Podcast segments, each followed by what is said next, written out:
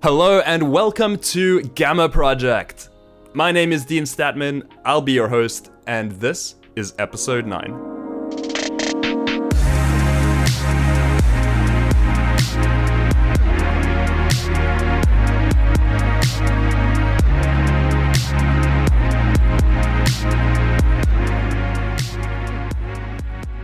This episode is brought to you by iFit Nourish. iFit Nourish delivers personalized nutrition to your door, with protein, vitamins, and minerals to support your individual needs. When you go to ifitnourish.com, you'll fill out a quick questionnaire with some basic information, things like gender, age, height, and weight, before providing insights into your lifestyle, like your typical energy levels, daily sun exposure, whether or not you're a smoker, how often you exercise, the kinds of exercise you do, and, of course, your goals. In the dietary section, you'll input how much fruit and vegetables you get through your day, any dietary preferences, like if you prefer vegan or a vegetarian mix, food allergies, how often you plan to drink the shakes, and whether you intend to use them as a meal replacement or supplements. You can also pick your favorite flavor. Whether you're looking to build muscle, lose weight, increase your endurance, improve energy levels or athletic performance, or even just maintain, iFit Nourish was created to arm you with the nutrition that you need to go after your goals while also maintaining a solid daily nutritional foundation. When I went to ifitnourish.com to try it out for myself, the questionnaire took less than a minute to fill out. And when the system presented its recommendation, I was able to look through the supplement facts before completing my order. Your first personalized order is free. Just pay $5 shipping and you'll also get a free shaker bottle. I like to eat vegan as often as I possibly can, so I got 2 weeks worth of a daily protein shake made from plant-based ingredients. And when you're ready to re-up, use discount code JUST4U, that's J-U-S-T, number 4, letter U, at checkout to take another 20% off any personalized iFit Nourish mix. Try it for yourself today at ifitnourish.com. That's ifitnourish.com.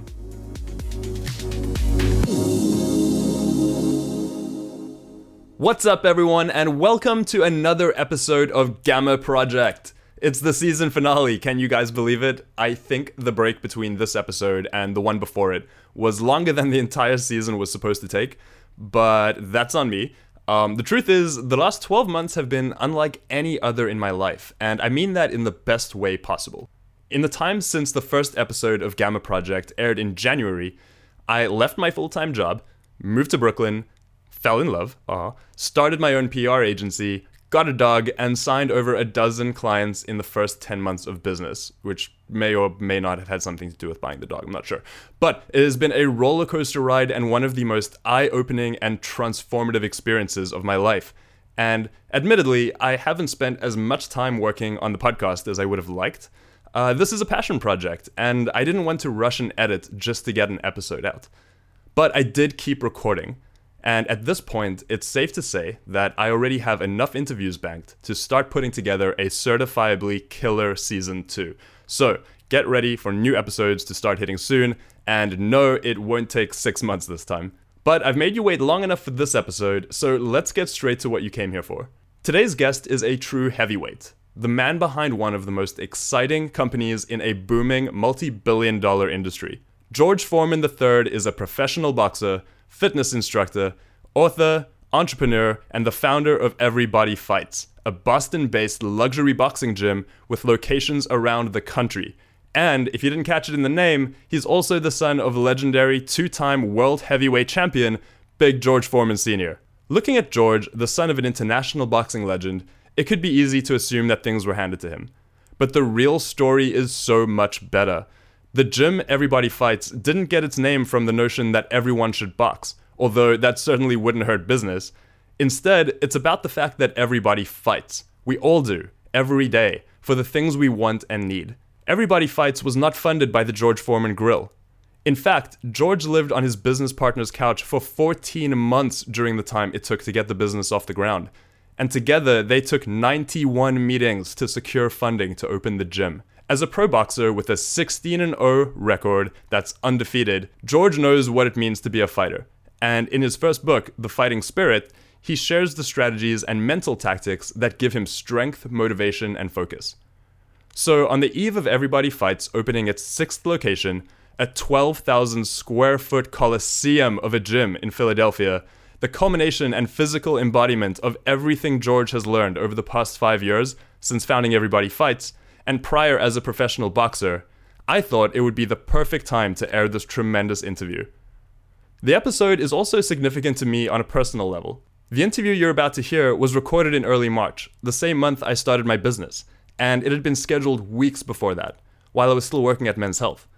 I remember after the interview telling George about my idea for the company, a public relations agency focusing exclusively on health, fitness, and wellness clients, created from the ground up by an editor with over a decade of editorial experience in the space. At the time, I didn't realize I was unwittingly making my first client pitch. 2 months later, Everybody Fights became the fourth client to join Stat Media PR, and we've been working together ever since. While we had collaborated briefly in the past, this interview was the first time I got to sit down with George and really dig into all the questions I had for him. From his early days as a pro boxer and all it took to get to that point, including training under his father, to running a successful, rapidly expanding business with the help of a few tactics learned in the boxing ring. In this interview, we talk about how to keep things in perspective and what it really takes to create your own legacy. We also discuss how to approach decisions from a position of power rather than fear, and much, much more. It's an episode worthy of a season finale if ever there was one. So I'll leave it there, and without further ado, here is my interview with George Foreman III. George, welcome to the show. What's up, man? How you doing? Pretty good. Thanks for taking the time. Glad to be with you.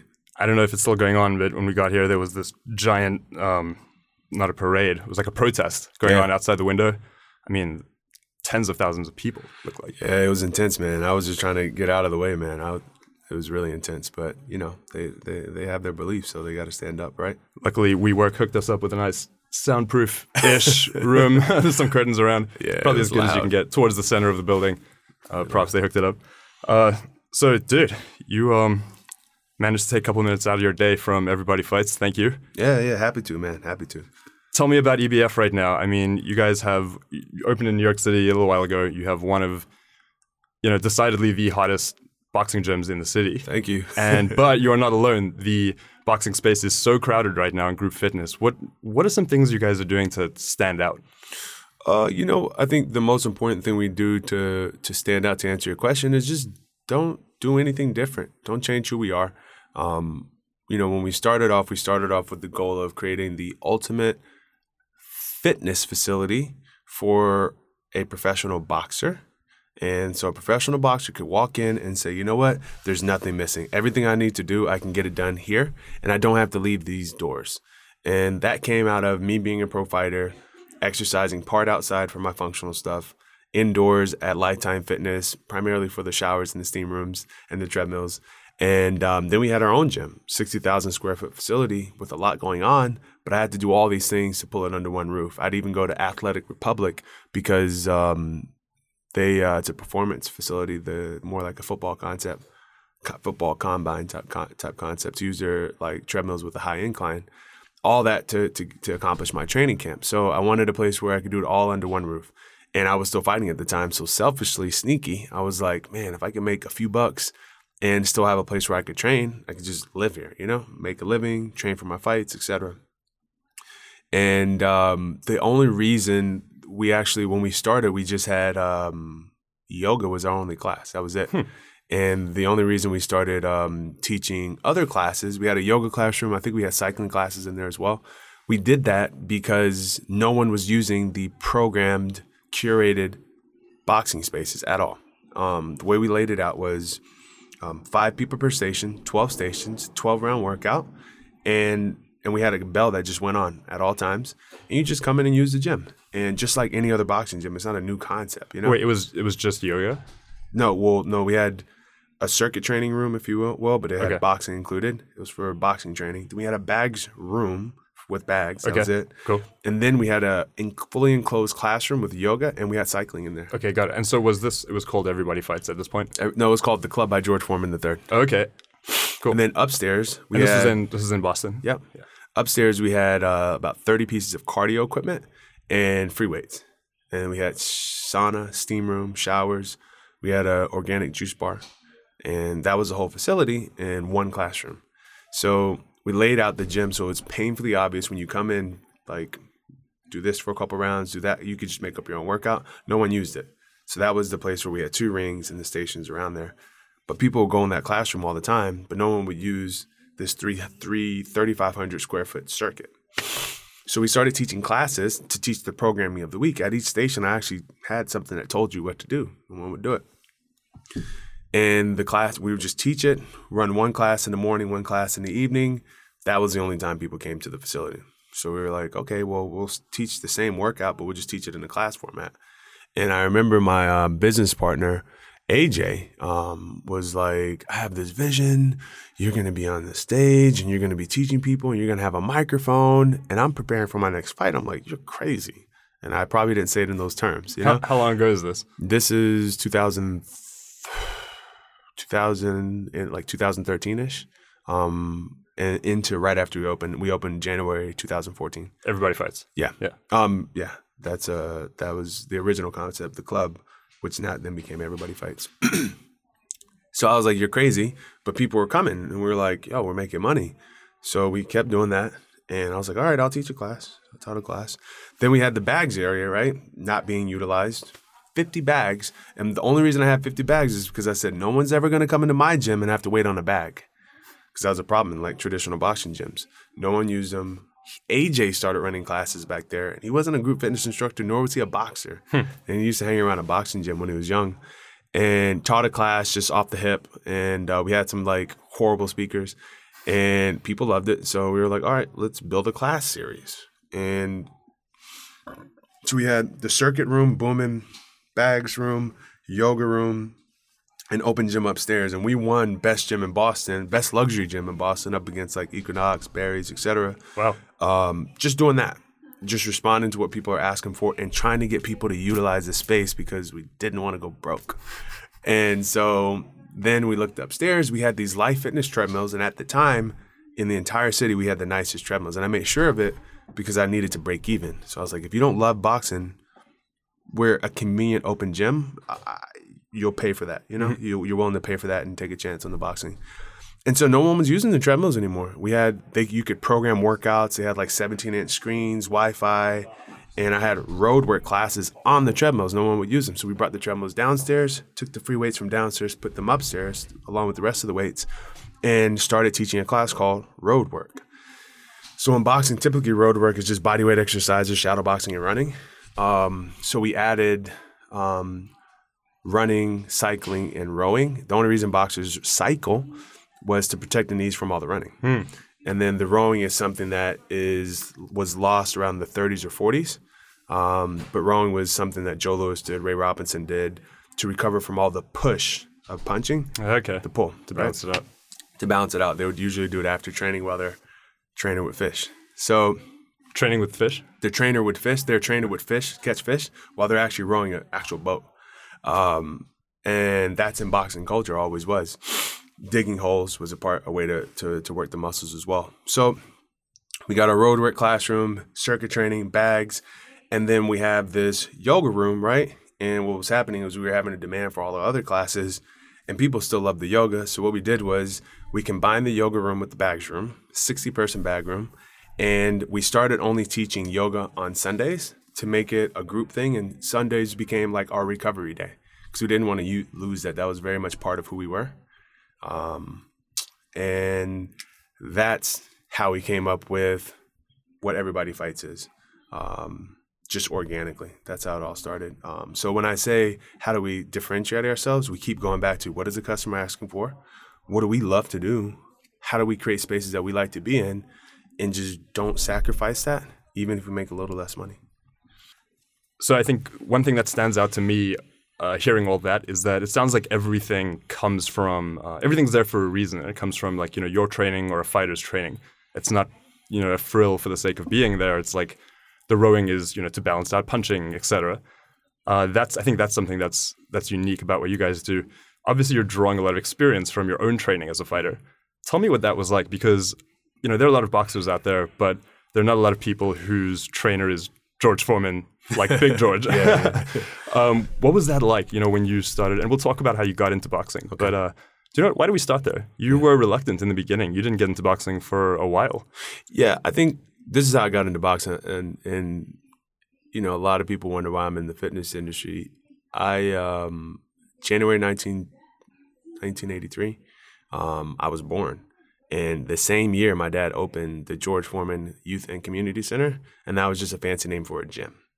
And, you know, he's grown it over years. I did everything in that gym. Opened the gates, sweep the floors, wrapped his hands, counted his rounds, stretched him, hung out while like the guys from the 80s when Arnold Schwarzenegger was the thing, pumped weight, and I learned how to pump.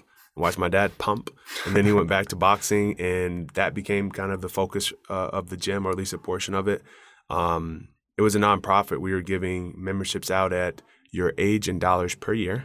So if you're like 50, you pay $50 bucks. If you're 18, you pay $18, and then over 60, you pay $40 a year, right? And that was like the Planet Fitness before there was that, because we just needed to serve the community, and we didn't make any money, but we kept the lights on, and so. That's all I know is living in the gym. I don't know life without being in the gym 4 or 5 days a week as an owner or the owner's son or an operator, right? My dad went broke subsidizing the gym, and he went back to boxing so he didn't have to close it down. And that was the connection between like boxing and like owning gyms. Mm-hmm. That started in the family. So anyway, he went on to do what he did. I always worked for my dad. So like imagine your dad was a...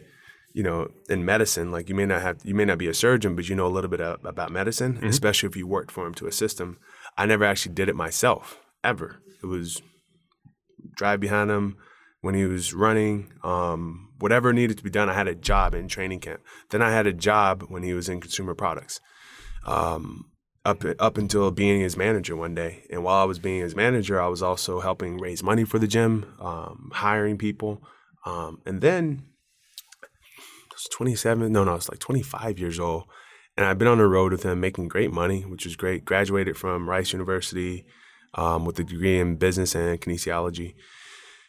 And I gained 300 pounds. Oh, man. I was like, good gracious. And it's about something about living in the South. When I was at Pepperdine, I was 200. Couldn't get above 200.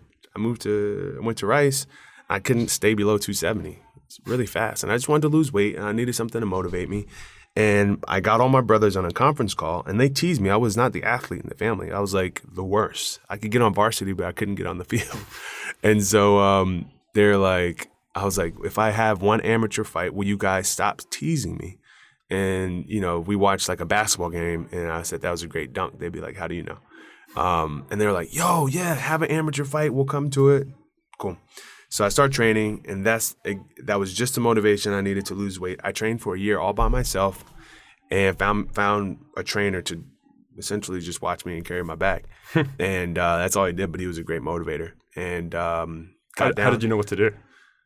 Just I watched it all my life, you know? Yeah. And, you know, learned how to twist my hips, and I understood the importance of a jab. Like, and all these years, remember, like, although I didn't do it, all we did was talk boxing. Mm-hmm. That's all we did. And I watched it like my dad would hide me. He would hide what he would do, what his strategy was for big fights. He would hide that from his training camp, but someone had to go with him. He didn't mm-hmm. like training by himself.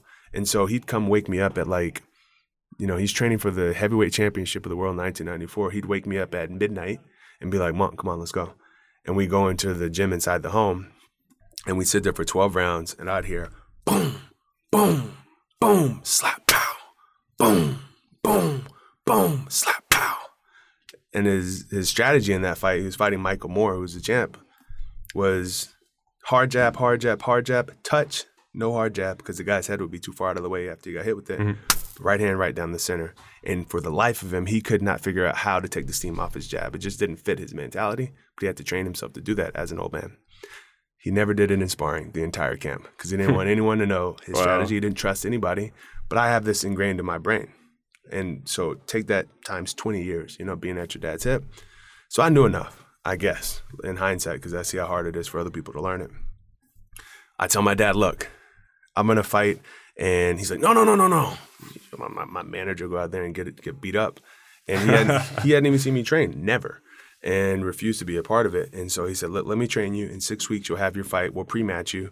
And I'll call the gyms and make sure you're fighting someone who seriously has your same amount of experience. No one in Houston would fight George Foreman's kid. Big surprise, because we're from Houston. Like, some of the trainers knew my dad in the streets too, you know, right. Not just in boxing. And so that became an issue. And then finally he said, look, just have a professional fight. At least the guy's scared. he'll show up for his paycheck.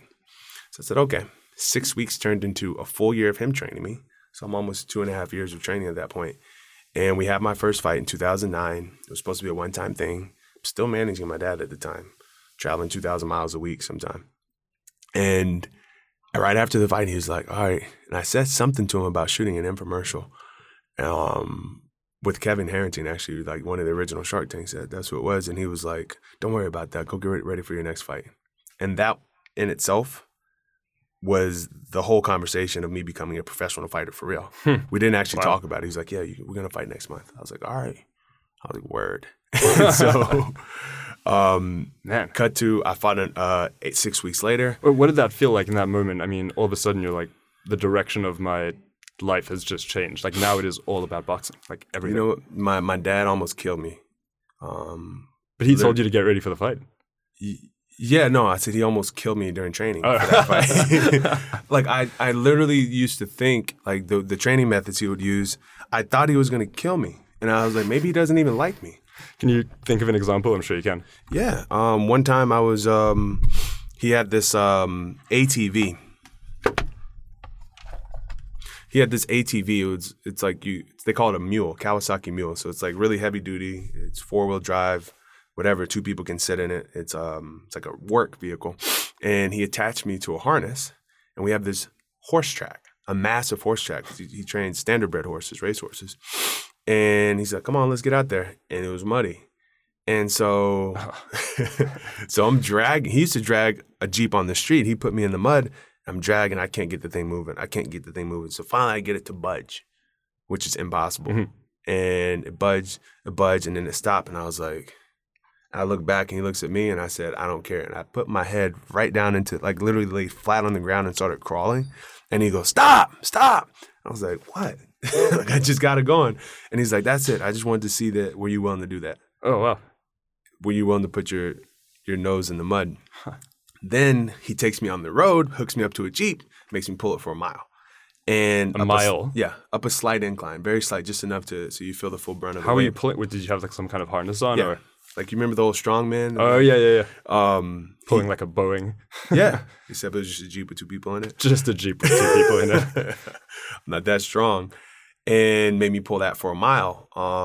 And so we would do things like this. Before he even firmly agreed to train me, he said, you have to run 10 miles. So we've been traveling. Long story short, he said, did you run your 10 miles? No. I've been like sitting on a recumbent bike at the Four Seasons. And, you know, on the road, he said, let's go. So we drive home, go to Famous Footwear. He comes out, goes in by himself, comes out and says, I got you a pair of boots, and just throws them on. You can't just fit boots like that. You know what I mean? Like, and they were size 13. I'm a size 14. I strapped them on, and he's like, we're going to run today. We get out in that same mule. This is before I actually had to pull it. And he's like, let's go. And I probably hadn't ran more than 2 miles at that point at any given time. I ran 10 miles straight, nonstop, slight jog, sometime running, but never walking, with him behind me. And I still have the scar on my foot right now I could show you from 2008. What happened to get a scar? What's that? How did the scar happen? Because I bled so much. Oh. Like I was bleeding so much in the boots. Oh, from the boots. Oh, damn. Yeah. Because it went past blistering, past scarring, and then it like became I permanently damaged my feet from that. Yeah. But I did it, you know? And so he was like, okay, I'll train you. Then came dragging the thing through the mud. Then came chopping wood in 100-degree weather. Then came taking a wheelbarrow full of dirt up and down hills. Then came chopping an entire tree down with a hatchet. It's a baby axe. Then came digging holes so big I could put a Jeep in it. Then filling it back up. Oh, man. And the culmination of killing me culminated with, we were running and he had a light heavyweight. I was never fast, but I had endurance. And he had this light heavyweight that was in training camp with me, but he was a small heavyweight. And he took us on a long run. And I put on maybe too much stuff that day. It was cold. And after about 7 miles in, he's like, don't let that kid beat you. Don't let him beat you. And he was just lighter, you know? Mm-hmm. So finally I was like, I don't have anything left, and I took off, beat him at the last second, and literally collapsed, passed out. The only reason I woke up is because I hit the ground so hard, and I got up, and he was like, you okay? And he saw me pass out, and he didn't say anything. So I was like, yeah, I'm fine. So I go back to my bedroom, and I had like a little cottage I would stay in, and I just went into the shower and I said, I'm gonna die. Like, this is it. I can't move. I don't have enough energy to pick up my cell phone or even get out of the shower. And so I just laid there. And I'm sure I wasn't gonna die, you know, but I was out. And they had to like knock the door and like come and pull me out of there. Man. And took me straight to the hospital, like got me B12 shots, IV. There was just no limit to how far he would push me because he wanted to be the guy to kill me, not someone in the ring. Man, that is crazy. The closest I can relate to that, which is not even nowhere near, is after the New York City Marathon. I remember just after crossing the finish line, it's almost like my legs just like knew, you know, and they were just like, all right, we're done for about 15 minutes. And for like 15 minutes, I was just sitting there, and standing up was not even an option. Like, I couldn't do it if I wanted to. Your body knew this is it. Yeah, I'm just imagining your entire body from oh man, that's insane.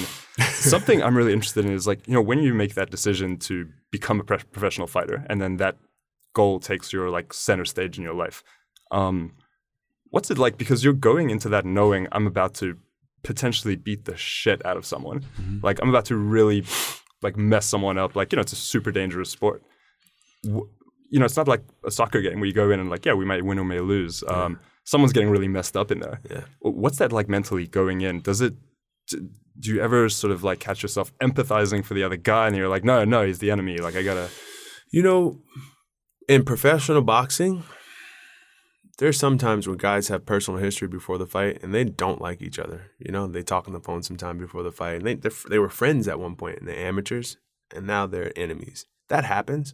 But for the most part in prize fighting, not amateur fighting, in prize fighting, your enemies are the referee and the judges, the crowd, the diet you're on. You hate your coach and he hates you if you have a good coach. Those are your enemies, and you get in and you just don't want to lose, because when you lose, your career's over. You lose 2 or 3 fights and it's a wrap. It's not like basketball. You can have a bad season and come back next year and it's all on you. And when you lose, sometimes you're not the same person again. You don't speak the same way. You don't recall things the same way. You have to come up with clever tricks to operate the same way you used to before. So you're more operating out of fear of the unknown, but not fear of the person in front of you. The only time I ever felt sympathy was, I think it was like my 5th fight, and I was fighting this guy who had been a champion in the Marines, boxing champion. He was a little older, but he talked so much trash, and he was talking trash to me at breakfast. And it was no big deal. And so I'll tell you the real story. So that happened. And in boxing, you'll get this, and I'll use terms that are PC, but you're not supposed to have relations with women as a man. While you're training. Any type of relations with anyone, you know, and while you're training. And you're not, you kind of don't even want to sleep in the same bed with anybody. Why is that? There's a belief that it takes something away from you. Science says testosterone doesn't change, but there's a belief that it takes something out of you, you know? Maybe it's just a focus thing. I don't know, but I went periods of well over a year, you know, 2 years, because I didn't want to lose. And my dad would have killed me, and he could notice, he could sniff me out. Just as you're doing the dishes with a smile on your face. Yeah. Just starts kicking your ass. For whatever reason, I wasn't taking a chance. Like, I wanted to be the best fighter I could. And I was behind the 8-ball with technique. I just wasn't as good as the people I'd fight in terms of experience. So anyway, I'm getting ready to fight this guy. And you remember in junior high, they told you like something called a wet dream. So I had one the morning of the fight, and I'm like, oh my God, I'm going to lose all my energy. And it's actually funny to talk about this. You might not want to use this. So I go out there, and I have this whole strategy. I'm going to box this guy, and he's talking trash. I'm going to beat him. And I was like, but what if I get tired? So I dropped my hands, and I went wild on him, wild. And I remember he started to go down. It's a grown guy. He was actually boxing me really well. And he went down. He was starting to go down, and he looked at me with so much terror as if to say, don't do it. And I did it. But that was the only time I felt bad, because I didn't have to throw that punch. And after that, you start to think, you know what? I want to do just enough to end this and walk out with this guy safe. And apparently, the most humane way to do it is a quick knockout, not to beat over somebody's head for 6 to 8 rounds and just slap them over and over. Just get it over with, believe it or not, you know. But it is something you think about, especially when you start to feel the effects of head injury yourself. you don't really want to do that to other people, especially your sparring partners. Mm-hmm. Depends on what type of person you are, though, probably.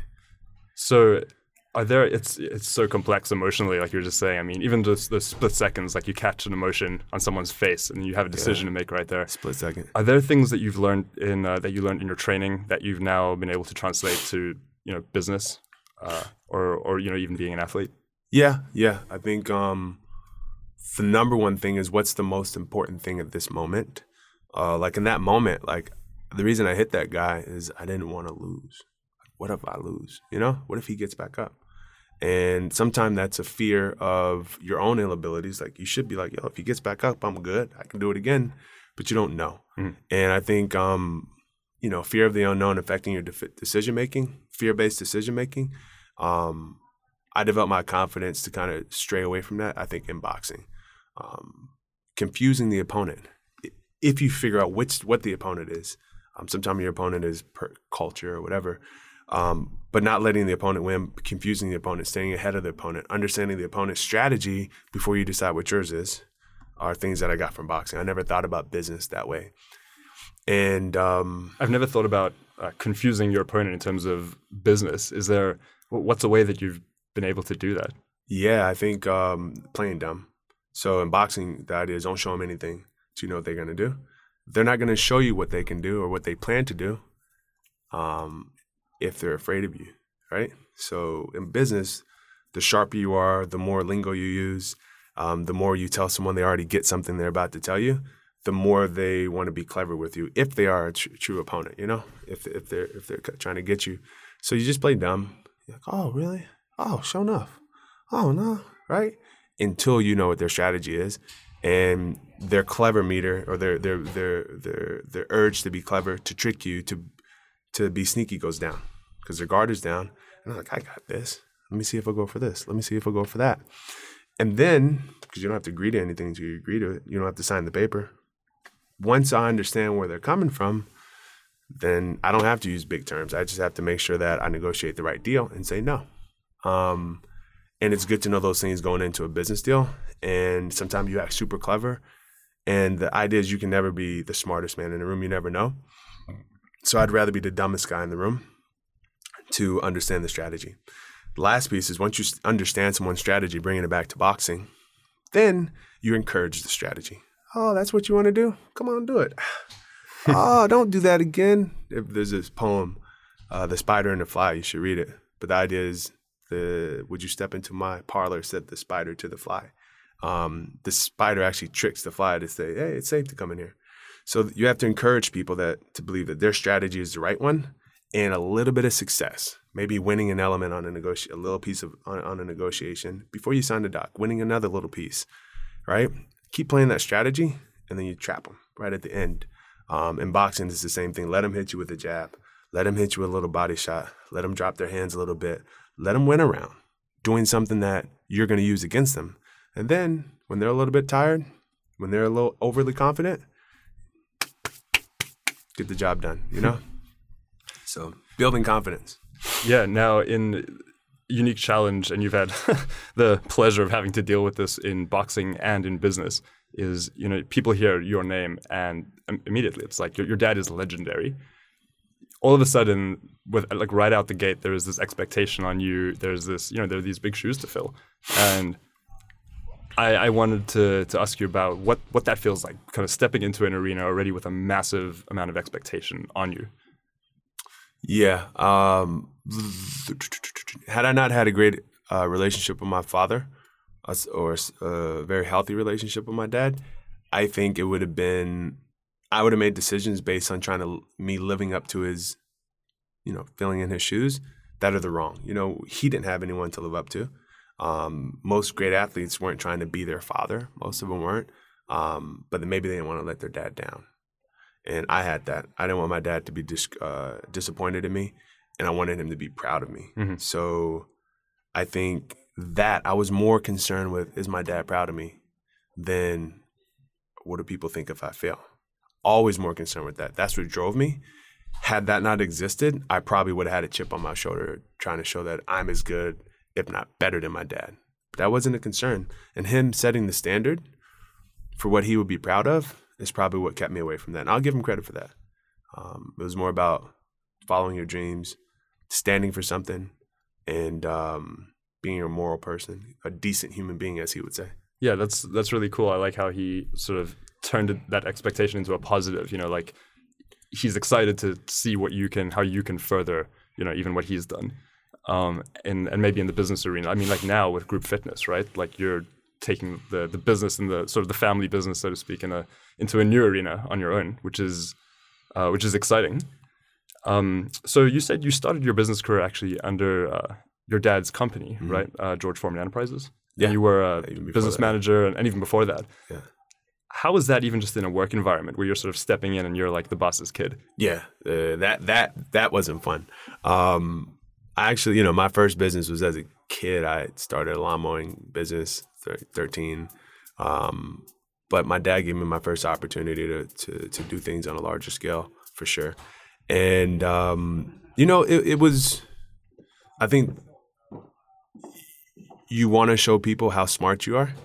But and what I learned is, irregardless of how smart I was, I didn't have their experience. And in business, many times experience is the genius. It was, you know, at the end of the day, I had all the leverage. I managed my dad, you know? So I more so leaned heavily on great accountants, great lawyers, A/B testing, if you will, that my version of it. And making friends in the industry who could tell me what was customary, what was not customary, and weighing everything they said against each other and making sure my dad always got what he wanted. And I didn't make deals that were set up for failure because I'm the one that was actually going to have to make him get up and make good on the deal. Like, hey, now we have to give those 5 days of commitment to shoot a commercial. And if he didn't want to do something like that, I would make sure he wouldn't sign a deal for that. So I think it was me knowing my dad and me being so afraid to make a mistake that he would be upset with me about. That made me just double down on research and making friends in the industry. And I also, I took law classes without being able to get a degree. I would go and sit in law classes at Texas Southern University. Oh, really? I knew the dean. And just like auditing the class? Yep. I bought the books and everything. So I prepared. Having said that, I made mistakes, you know? But yeah, it was kind of daunting, man. Everybody wanted to call me by my nickname, you know, Monk. But yeah. How did that nickname come about? You mentioned it earlier. My dad's nickname is Monkey. My aunt said we can't have two monkeys in the same household because she grew up calling him Monkey, so she nicknamed me Monk. But also, I mean, and then maybe this is just the internet being the internet. I've read that it's, you know, you have a more sort of calm demeanor than, you know, let's say your brothers or even your dad. Would you say that's accurate? Yeah. I do, but I think my thing is balancing out the energy in the room. And my dad was this over-the-top, you know, personality. He preached. He was a preacher 4 times a week. You know, like that's really what I knew him as, even beyond a boxer. And my brothers and sisters are more extroverted than I was, so I just became an introvert. But I'll be extroverted if I need to. So you've got you're not fighting right now, but your record is 16-0. Mm-hmm. When you're somewhere around like, you know, literally anywhere from 5-0 to 14-0, and you've got that fight coming up. I mean, there's so much pressure to keep that O, right? Yeah. How do you keep your mind in check and not drive yourself absolutely crazy? It's hard. I think there's few sports. I heard triathletes or triathletes are similar, but I think there's few sports that make you as much of a narcissist as not boxing, but prize fighting, because when you go to fight, if you pull out the last second or something happens or you get injured because you're playing baseball with your friends on the weekend or whatever, your trainer, your cornerman, your whole team doesn't get a paycheck, mm-hmm. not just you. You get, you know, 60, 70, 80% of the money typically or more every time you fight. They're banking on 10 to 15%. They got to eat, you know? So there's a lot of pressure. So it does drive you crazy. But I would say normalcy. And having friends who are not part of your camp, who are not eating off you, if you will, or needing to eat off you, which is fine. Everybody has to make a living. And spending your time with them as opposed to the people who need you for them to pay their bills mm-hmm. is important. Family who's going to tell you when you're being an idiot, irregardless of your success, is important. I would say outside of that and tragedy, people having tragedy, which I would never wish on anyone, including myself. It's the only way to maintain some degree of normalcy in your life as a prize fighter. How does tragedy help you maintain normalcy? I mean, tragedy puts it all in perspective, because it's, you know, everything you thought was, you took, you know, for granted, swept from under you. And then you realize what's important, and it's not the money, it's not the fame, it's things that you just didn't expect that you needed for happiness, like dignity, or your friend, you know? Mm-hmm. So I want to zoom back out. We sort of jump all over the place. Sure. And go back to EBF, Everybody Fights. You know, like we said at the beginning, boxing, fitness, group fitness has never been more popular than it is right now.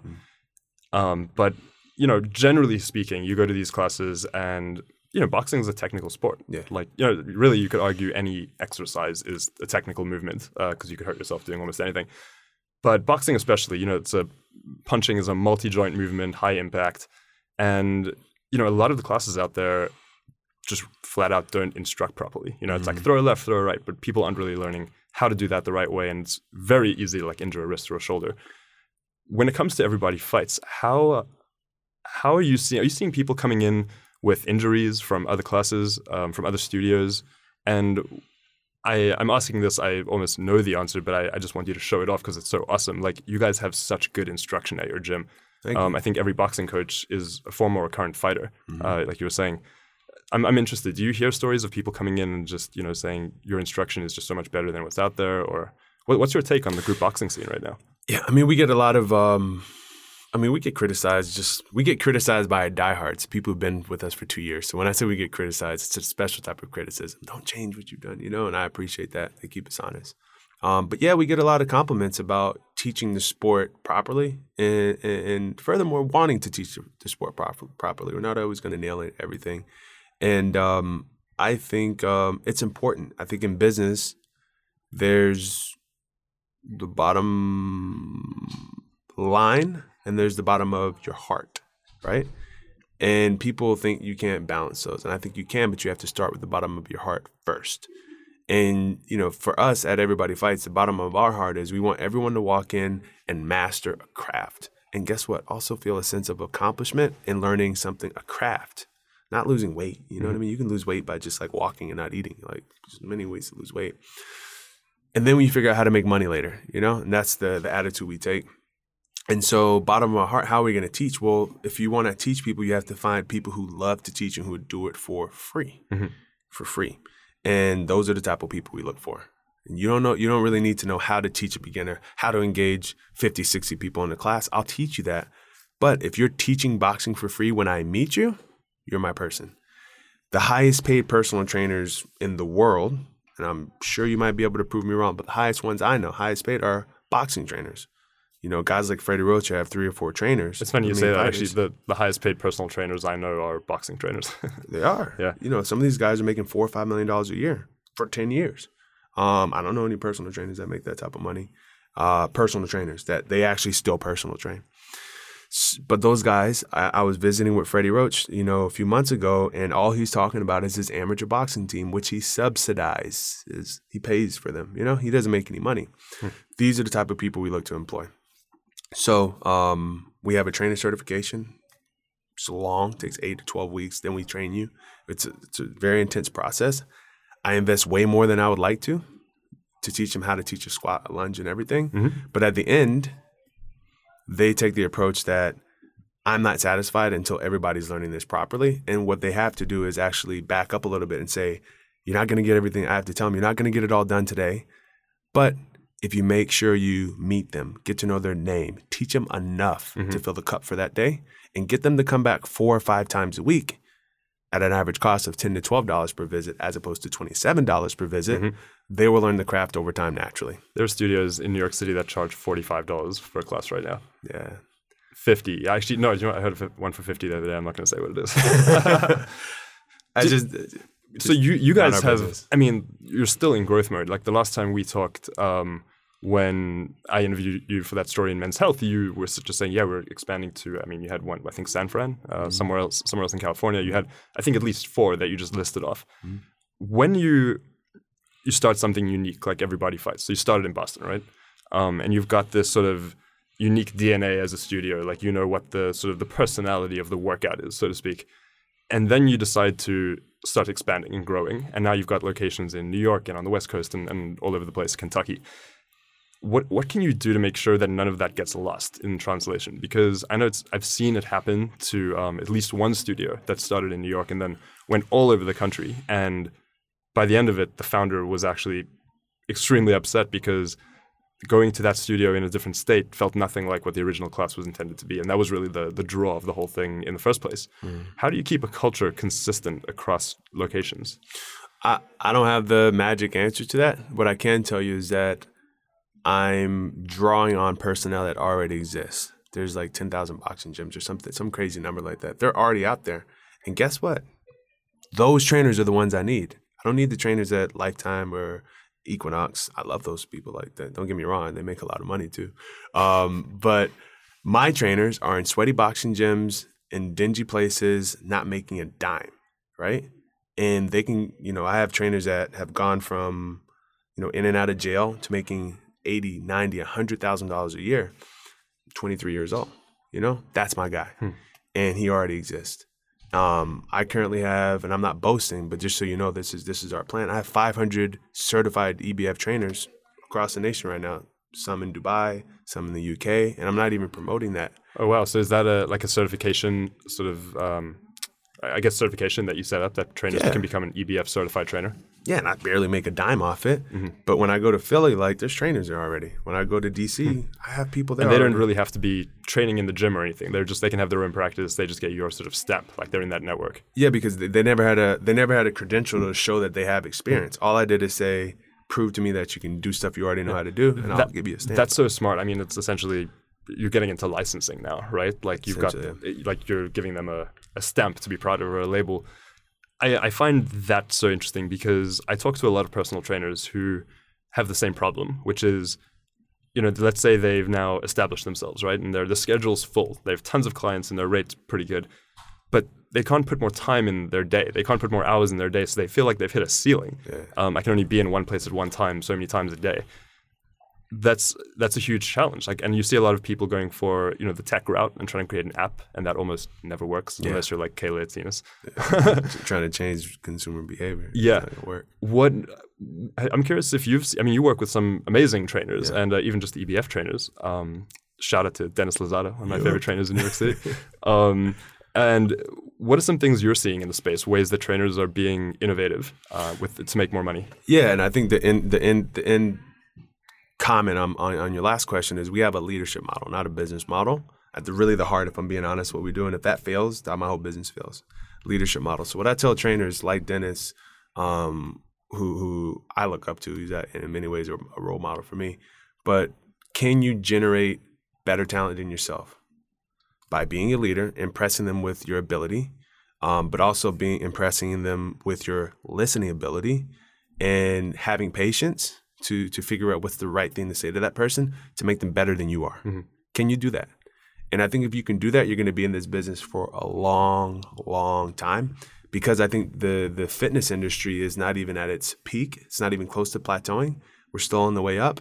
And it's content creators and people who can develop great talent who are going to be at the top of the game. And the platforms for licensing, the platforms for delivering content for those people will be there when it's time. So I think that's how these people stay in the game. But you don't want to be 48 years old teaching group fitness classes 17 times a week. You're going to be tired. Develop your craft to coach and teach and mentor. Now, I think that's what I would tell everybody else, because the last thing is I think what's going to happen is I think one day there's not going to be welfare. People are just going to get a check because it just makes more sense. It's easier. And I don't think everybody's going to really have to work. I don't have an opinion on that. I just think that's what's going to happen. And the people who are going to have jobs are going to be people who can program computers and who are highly technical and trainers. People who know how to work one-on-one and create a great peer-to-peer, person-to-person physical experience. And the people who are at the top of the industry right now are going to be true celebrities at that point, true leaders. So they should just keep doubling down on that craft, knowing that them and the tech people are going to be those are going to be the jobs, you know? Yeah, so you can see those two industries just on a collision course. Yeah, I don't know what else is going to be around. Yeah, no, it's definitely happening already. And you mentioned you think the fitness industry is still on the rise, definitely hasn't plateaued. I believe with you. I believe you, but I'm curious about what you see. Like, what do you see coming? Just the way that, you know, why you sort of, you see the trend, you're plugged in, you're in a couple major cities in the US. I'll tell you, you know, three things. I was at Ursa the other day, and Woodway has the best treadmill, Cybex, Lifetime Fitness has the best, like, open gym equipment. You know, everybody makes the same kettlebell. Not much has changed, right? But it's still getting bigger. The booth fees are bigger. So that means you actually don't have to be great to make money in the industry. So it's still growing. So I know that, number one. Number two, I see the trends to be content is going to be a huge trend, but delivering it in a peer person-to-person way, if that makes any sense, I think is going to be huge. So more like personalized sort of guidance, like training, nutrition, that kind of thing. Yeah, I think that, and I think, you know, give me like Peloton. To me, the Peloton, the reason Peloton is so great right now is because they make a really good bike, and it looks like a piece of furniture. You have content to go along with it, right? And it motivates you to hop on the bike. But I don't think Peloton is Peloton without the bike. It's a really good bike. So you have to give people a place or a thing to experience the content. That could be a gym, by the way. I see that being a trend. And the last trend, I think, in transformation. Mm-hmm. So two things, transformation and consolidation. I'll talk about consolidation first. So you had old strongman gyms, Arnold Schwarzenegger. Then you had luxury clubs people belong to, $100, $200 a month, $300, $500. Then you had the guys in the middle, Gold's, getting killed during the ushering of Planet Fitness, right? Mm-hmm. I'm not willing to pay $100. I can pay $10 a month for that and get everything I need. Okay. I see the same thing happening in group fitness, which is why I think we're even in business. We're 70% EFT membership, like recurring revenue. We're a subscription business because we provided value to the people who are naturally paying $400 for group fitness. I think that industry is going to collapse, and only the top fitness providers, Barry's, SoulCycle, Flywheel, are going to survive. Hopefully we survive because we provide a membership and a value. And I think you're gonna see that in the middle markets, where no one's gonna want to pay $80 for Orange Theory and Tidal because they didn't want to pay it in the first place. They just had no choice. They want to pay $10 a month. And I think someone who has a model, a big boutique model to capture that, is gonna win. The last thing is transformation. So people want to rock climb, but they don't want to fall off the cliff. People want to box, say they box. They even want to get in the ring and put on headgear and a mouthpiece. But they don't want to get knocked out, lose teeth, and have a concussion. That's what we provide. You can get in concussion if you really want to, right? And that's a small piece of our business for the early adopters, but we're incubating it. Because whoever said, I don't want to be transformed. The George Foreman concussion experience. It's serious. And I got him, but it made me better. And whoever said, I don't just like. Just for the record, you don't have a class where you give people concussions on purpose. Yeah, I'm kidding. I'm just saying, like, if you're really a knucklehead, you can figure out a way to get one. But whoever said they didn't like sense of accomplishment, whoever said they didn't like a badge of courage or honor or a brand that says something that means something about who they are, that says something about who. No one ever said they didn't like that, but it needs to be delivered to them in an approachable way. Brooklyn Boulders, et cetera, providing an experience. I think people will be with you for a year to 2 years, and then they'll move on and want something different. And I think that's coming next. Experiential fitness, the Barry's Boot Camp, the Rumble, the SoulCycle is a little bit different. They're special. But these others, I think right now they're at their peak, and they'll be around for a long time and make a lot of money. But I think the experiential fitness, the smoke machines and all that, I think it's pretty much over in the next 2 years in terms of being the trend. Transformation is next. And the way people, I don't know. I'm very interested to see how people deliver that. Yeah, well, no, I think you're spot on. I mean, for example, you'd have trainers who were fighters and now they're trainers, right? They came from that industry.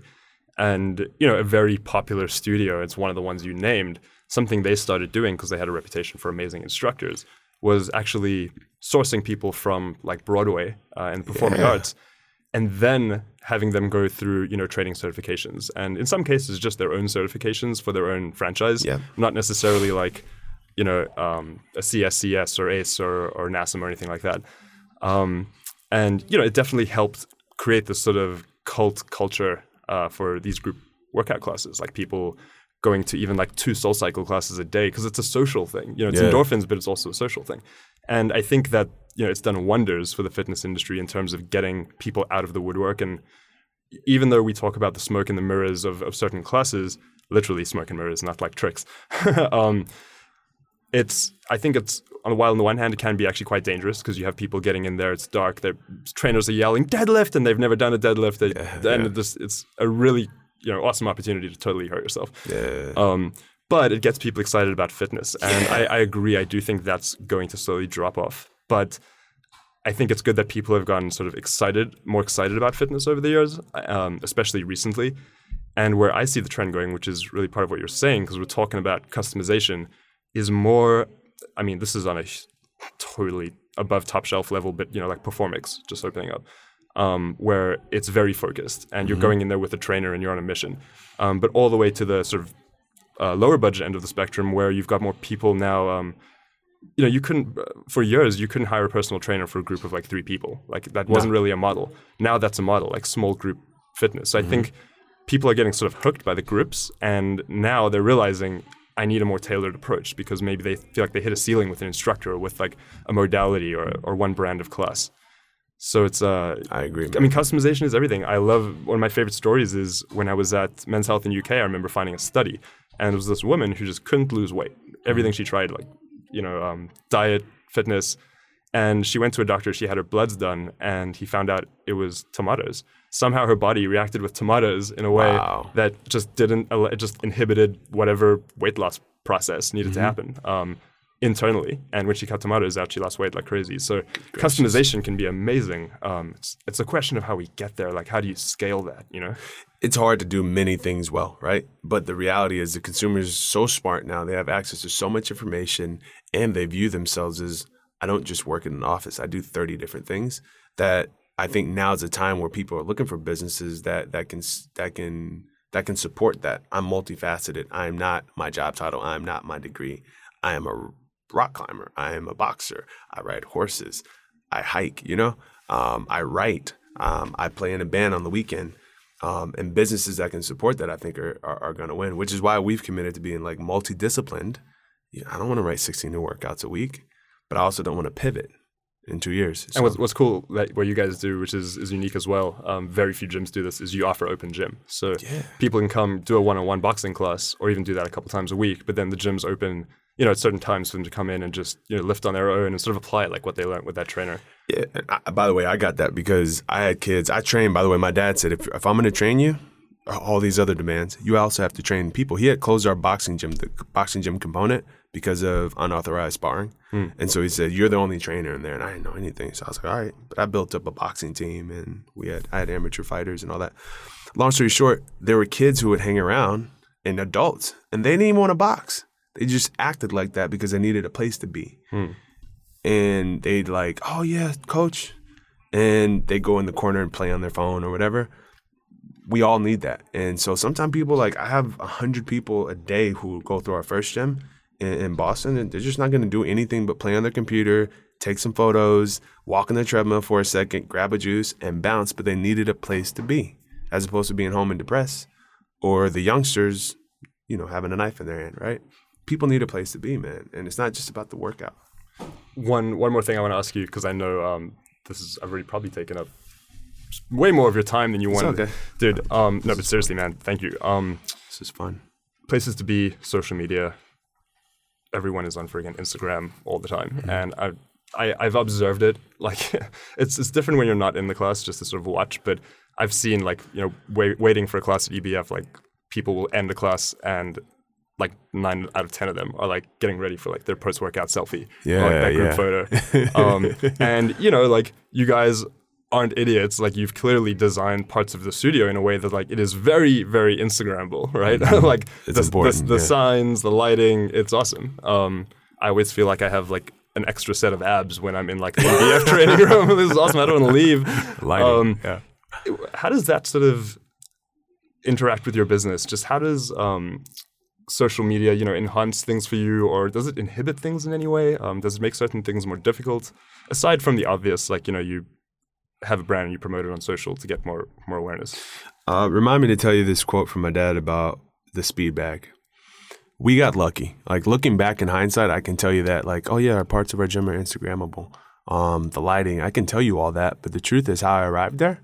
The first gym, there was a lady named Maho. I'm forgetting her last name. She actually, anyway, we hired Maho. She had a company called Zen Associates. And I said, I have this great concept for a gym. I think it's a great concept, but I want women to feel comfortable.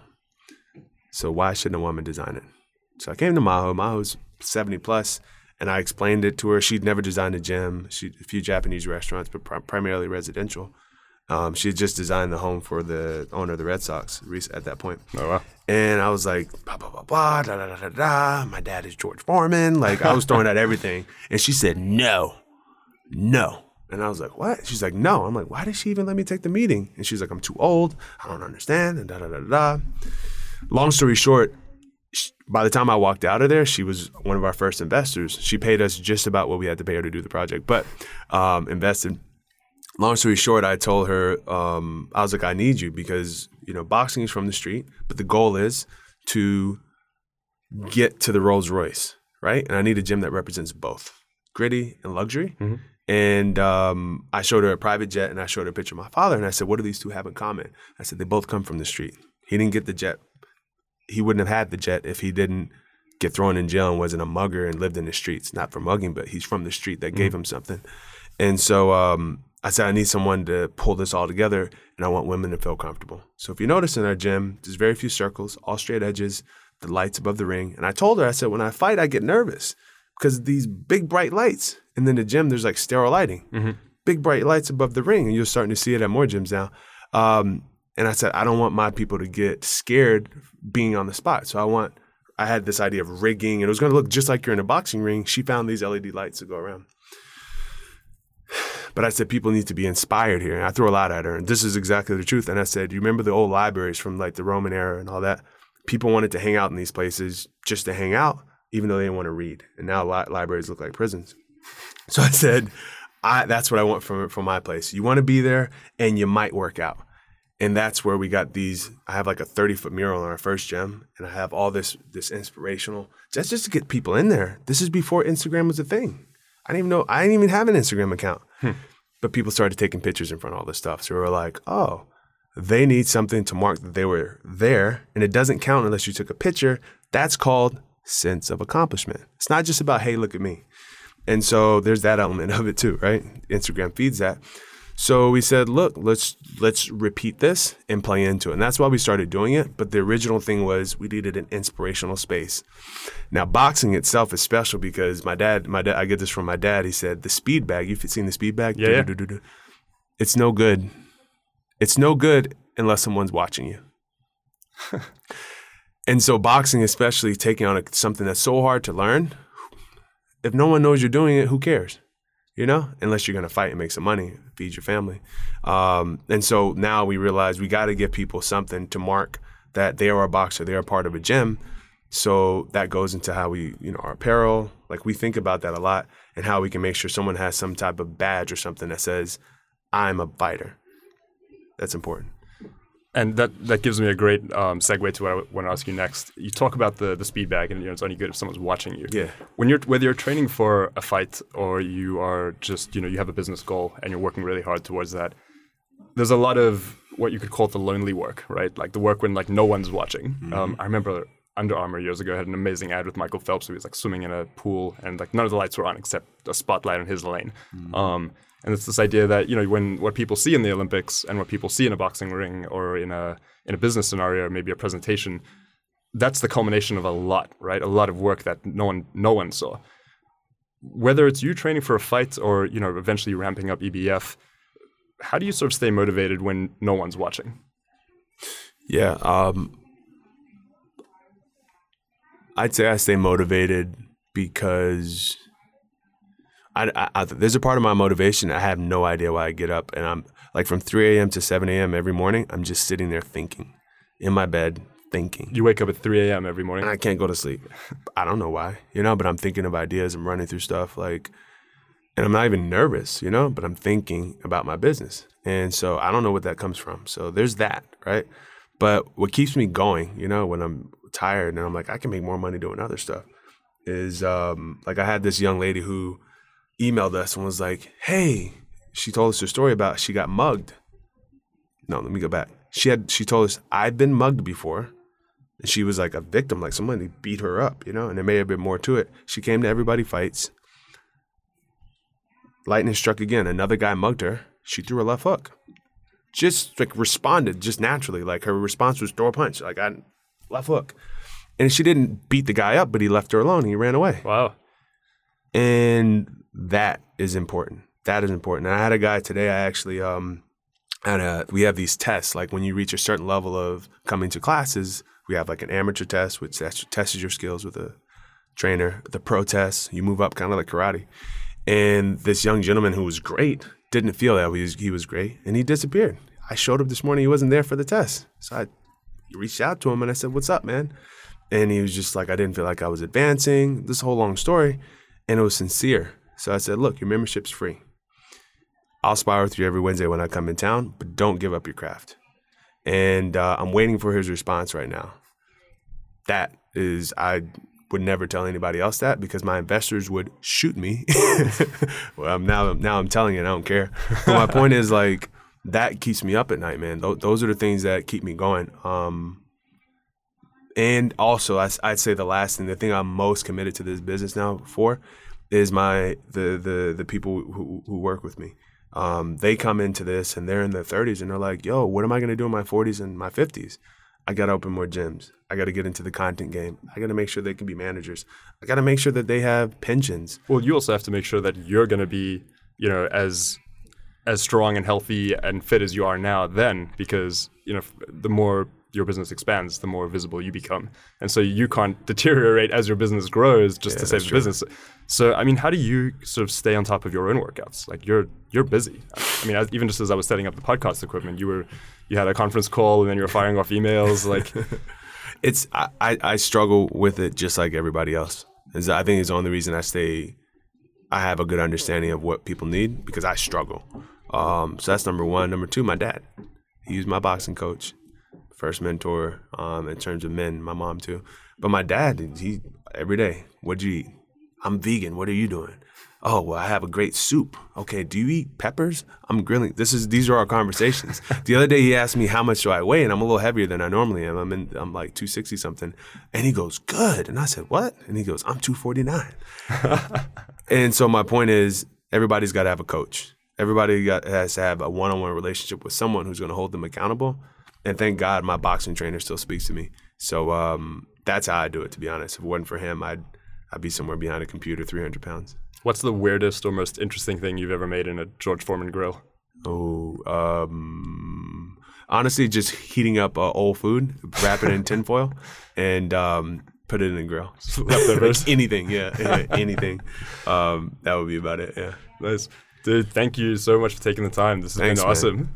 Thanks, man. I appreciate chatting with you. All right, see you at the gym. Thanks, dude.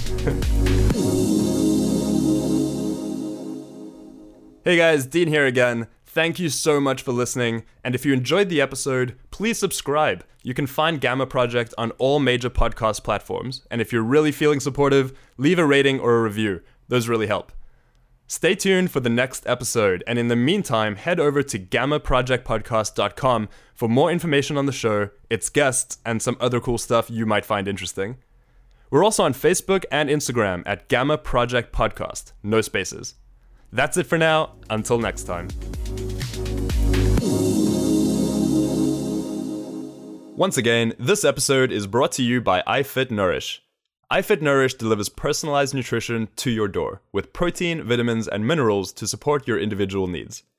When you go to ifitnourish.com, you'll fill out a quick questionnaire with basic information like gender, age, height, and weight, before providing insights into your lifestyle, like your typical energy levels, daily sun exposure, whether or not you're a smoker, how often you exercise, the kinds of exercise you do, and of course, your goals. In the dietary section, you'll input how much fruit and vegetables you get through your diet. any dietary preferences, like if you prefer vegan or vegetarian mix, food allergies, how often you plan to drink the shakes, and whether you intend to use them as a meal replacement or as supplements. You can also pick your favorite flavor.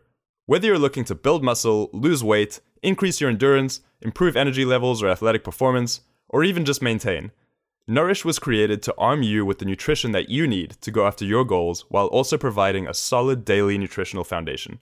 When I went onto ifitnourish.com to try it out for myself, the questionnaire took less than a minute to fill out, and when the system presented its recommendation, I was able to look through the supplement facts before completing my order. Your first personalized order is free. Just pay $5 shipping, and you'll get a free shaker bottle. I like to eat vegan as often as I can, so I got 2 weeks worth of a daily protein shake made from plant-based ingredients. And when you're ready to re-up, use discount code JUST4U, that's J-U-S-T, number 4, letter U, at checkout to take another 20% off any personalized iFit Nourish mix. Try it for yourself today at ifitnourish.com. That's ifitnourish.com.